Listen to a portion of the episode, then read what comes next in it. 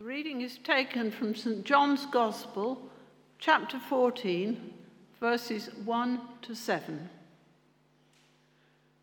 Do not let your hearts be troubled. You believe in God, believe also in me. My Father's house has many rooms. If that were not so, would I have told you that I'm going there to prepare a place for you? And if I go and prepare a place for you, I will come back and take you to be with me, that you also may be where I am. You know the way to the place where I am going. Thomas said to him, Lord, we don't know where you're going, so how can we know the way? Jesus answered, I am the way and the truth and the life. No one comes to the Father except through me. If you really know me, you will know my Father as well. From now on, you do know him and have seen him. This is the word of the Lord.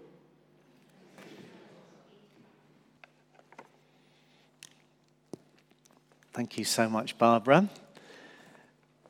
Good to see you all.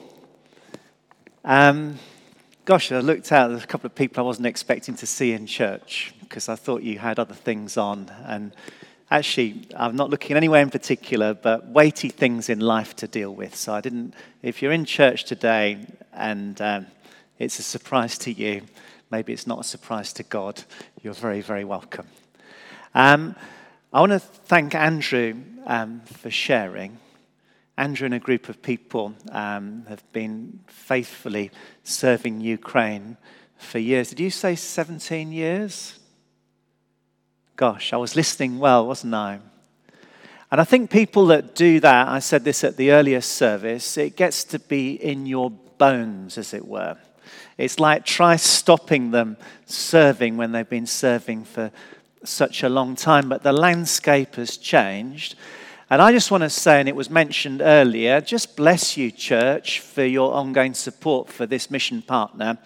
And especially last, well, when the, when the war um, kicked off, the generosity from this church was extraordinary, over 50,000 raised in the initial stages. But the, the miracle, I suppose, it's so easy, and I find it really easy to respond in the heat of the moment. It's this ongoing faithfulness that she's quite hard to do. And then for that to mean something. So we saw the pictures of the tumble down houses, which might have widows and maybe um, others, very, very vulnerable people there. And if those roofs don't go on and the sides don't go up and there's no windows, uh, their outcome in Ukraine is very, very bleak. They die. So if the bombs don't get them, maybe the winter will. So bless you for that. I don't think Jane's here today, but she was an inspiration in selling cakes. Who would have thought that selling cakes would translate to putting roofs and windows on? And more than that, uh, showing God's transforming love. So, in the context of us talking about vision today and over the next few weeks, we start with Ukraine. I'm looking out. There's some of you um, hosted Ukrainians in your home, bless you. There's all sorts of ways. I look out again, all of us here have said amen and amen and cried out in prayer for the people of Ukraine. And Andrew didn't use the word, but there's a word that we, on this, we don't mind our P's and Q's. We pray for peace, a peace that passes all understanding. Anyway, thinking about vision, one of the things in Holy Trinity Church, we're really blessed with people who have lots of great ideas and lots of vision. There's no shortage of vision in the people of God at, in, uh, in, this, in this congregation. And the problem people like me have is how do you center this on something that's quite tangible? Uh, and of, of central significance. We'll talk about the Bible passage in a few moments. But if I was to say to you, just strip everything away, all our worthy busyness and all the things that we do, if you stripped everything away, what would we, what would we want God to find that was central within our church, our community, our activities? And this isn't rocket science, and I'm almost embarrassed to say, but if we strip everything away, hopefully, folks will find the Lord Jesus Christ. And I'll say a little bit more about that a little later. But this is the central abiding theme in everything that we do. So, to the Bible passage, John 14, it happens um, after quite a few significant events. Those of you who know John's Gospel will know that they've had the Last Supper that uh, Jesus has washed his disciples' feet, that um, he's predicted that Peter's going to deny him. And he talks to Peter and others about love. And it's a key, key theme. So, our purpose statement is to encounter, celebrate, and celebrate God's transforming love. And Jesus says to them, He says, Love one another and by this, it's an old translation, will all men know that you are my disciples. We sing the song, don't we? If you have love one for another.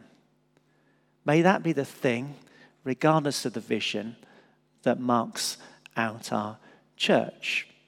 But then we get to John 14. And um, Jesus has been telling them that he's going to go and leave them. And anyone that's lost a loved one or thinks they'll have a member of their family that's moved away, it can affect us quite deeply. And they're confused. And Jesus says to them that he's going to make a way for them to be with the Father. And there's this scene. Um, I did a funeral for uh, someone on this particular passage, and they pre- preferred an older translation. You might have been at the funeral that I took, but Jesus says he's going to go and uh, my, in my father's house. Barbara knows the older translation. There's many rooms. What mansions? Mansions. So the place that God resides for eternity is not a two up, two down, is it? If that's what you're saying, this is enormous. It's glorious. And there's space for everyone. The person made me use the mansions translations rather than the other translations. And he talks about, I'm going to prepare a place for you.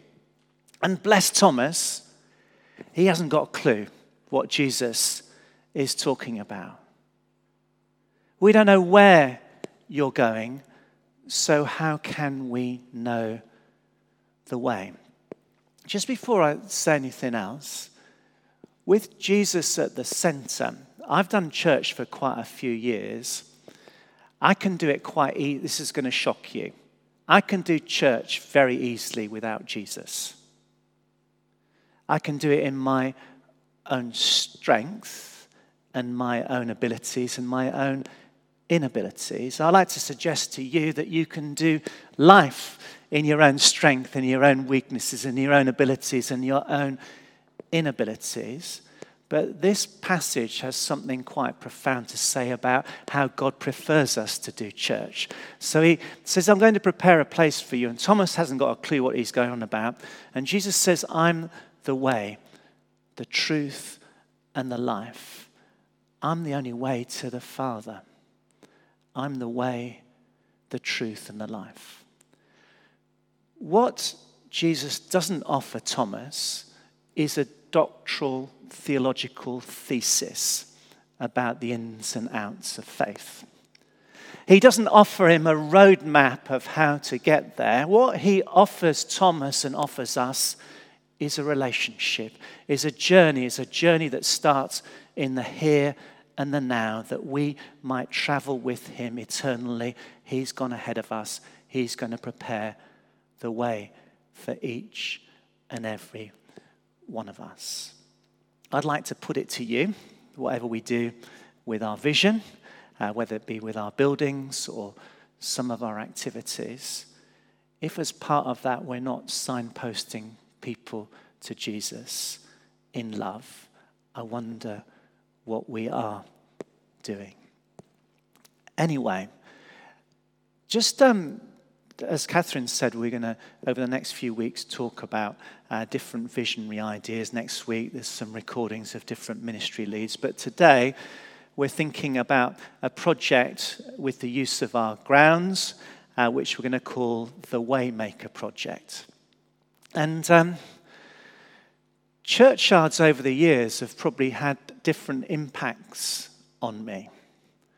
When you walk through a churchyard, what emotion is stirred in you? For some of you, it's probably profound loss and that association there. For me as a child, I've probably told you this, we lived in big vicarages next to very dark churchyards. I was very athletic, and I think I learnt to run very fast going through churchyards because I was terrified about the whole notion of death and dying because I hadn't come to know Jesus as the resurrection and the life. For many of us, our churchyard is a hidden place, but it's a sacred place. It's a place that people go and process their grief. Our churchyard happens to be a very hidden gem as well that we'd love to enhance and share. If churchyards only speak of death, I would argue that they're not Christian churchyards. They've only got part of the gospel because the Christian hope is that Jesus is the way, the truth, and the life, and the resurrection and the life. So our churchyard does and should speak of life and creation and abundance and hope. And I think it does, but part of our vision for the future is to make this even more tangible and even more visible. I was told um, by Brian, uh, that our churchyard, and, and Brian is not this age at all, but you told me a few weeks ago, I think, that our churchyard has not had any insecticides on it. That's true, isn't it? As far, for 150 years and you're looking good on it. I don't know how you know that, but, uh, but, as, a, but as a result, as a result, maybe things grow and develop in our churchyard that wouldn't do in other places. And I'm going to say a little bit about mental well being as well, about wildlife, about creation care about accessibility with our local community that, so that we put our church more at the heart of our community, living stones in and of our local community. I want to let the video do the talking, and I'll say a few more words at the end. Our purpose at Holy Trinity Claygate is to encounter, celebrate, and share God's transforming love. We're a parish church here to serve not just those who come to the church, but all in our wider community. Our village sign sends out a strong message that the church is a vital and iconic part of Claygate's identity. Holy Trinity is already a hub for many valuable activities for all ages. Whilst there's much to celebrate about our interaction, past and present, we want to develop a vision where we can deepen our connections at the heart of this community for generations to come. Our church buildings are a wonderful legacy from the vision and generosity of those that have gone before us. They've been developed over many years and are, are obviously used for overtly spiritual purposes. But that accepted, they're also shared with our community seven days a week.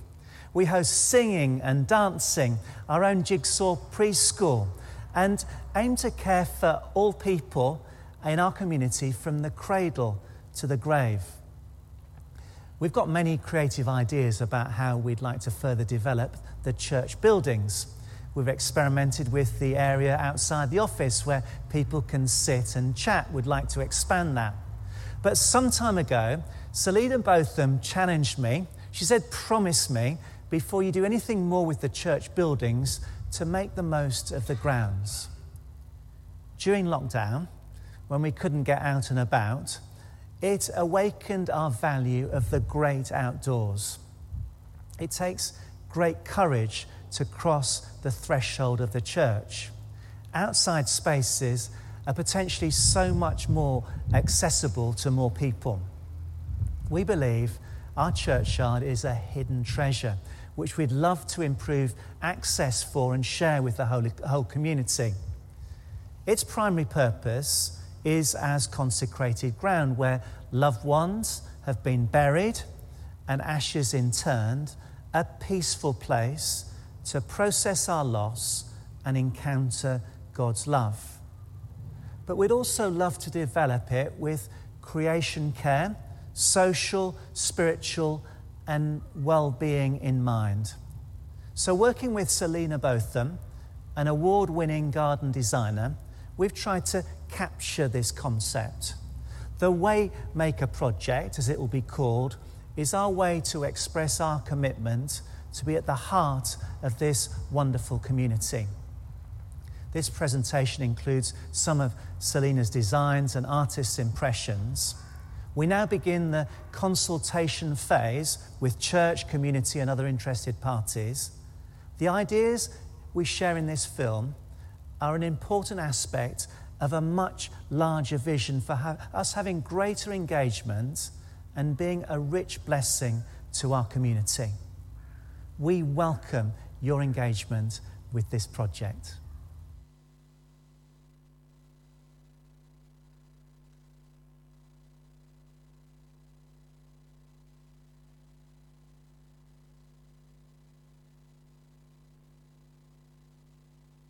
Our churchyard is a hidden gem at the heart of Claygate. It contains a number of wonderful treasures. Our vision is to share our beautiful churchyard with the wider Claygate community, whilst continuing to respect the needs of relatives of loved ones interred here. We want to place the church and the churchyard at the heart of the community. We want to create a place of well being, body, mind, and spirit. A place that cares for God's creation, sustainability, biodiversity, and wildlife.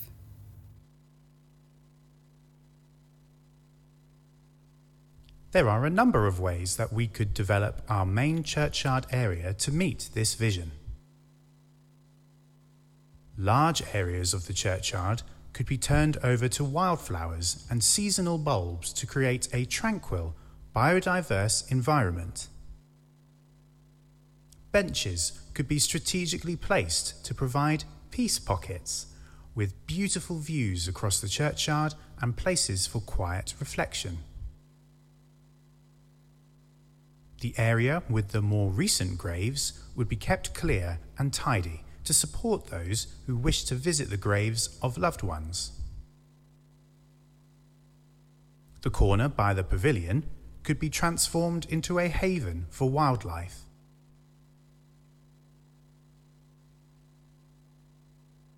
We could provide access to the recreation ground to encourage community access.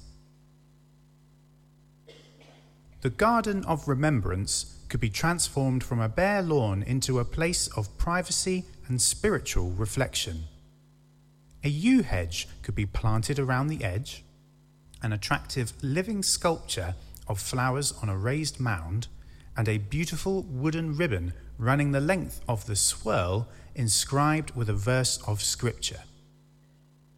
From him and through him and for him are all things. To him be the glory forever. The entrance to the churchyard could be transformed by creating a welcome garden to improve access and frame the front of the church. This could contain benches, small trees, hedges, and planting. The War Memorial area could be transformed to make it more attractive and provide connectivity into the main churchyard area.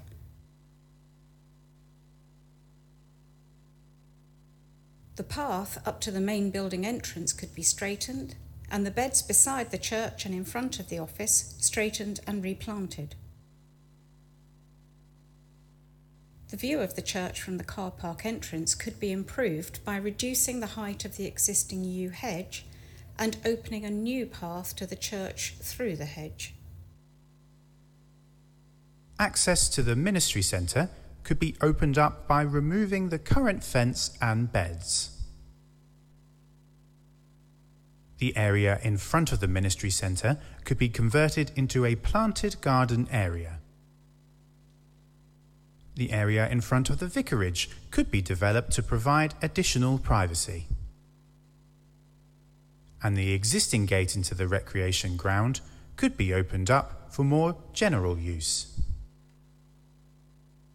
We believe that making these developments would enhance our churchyard and provide an attractive space that would strengthen links with the community, enabling everyone to encounter, celebrate, and share God's transforming love.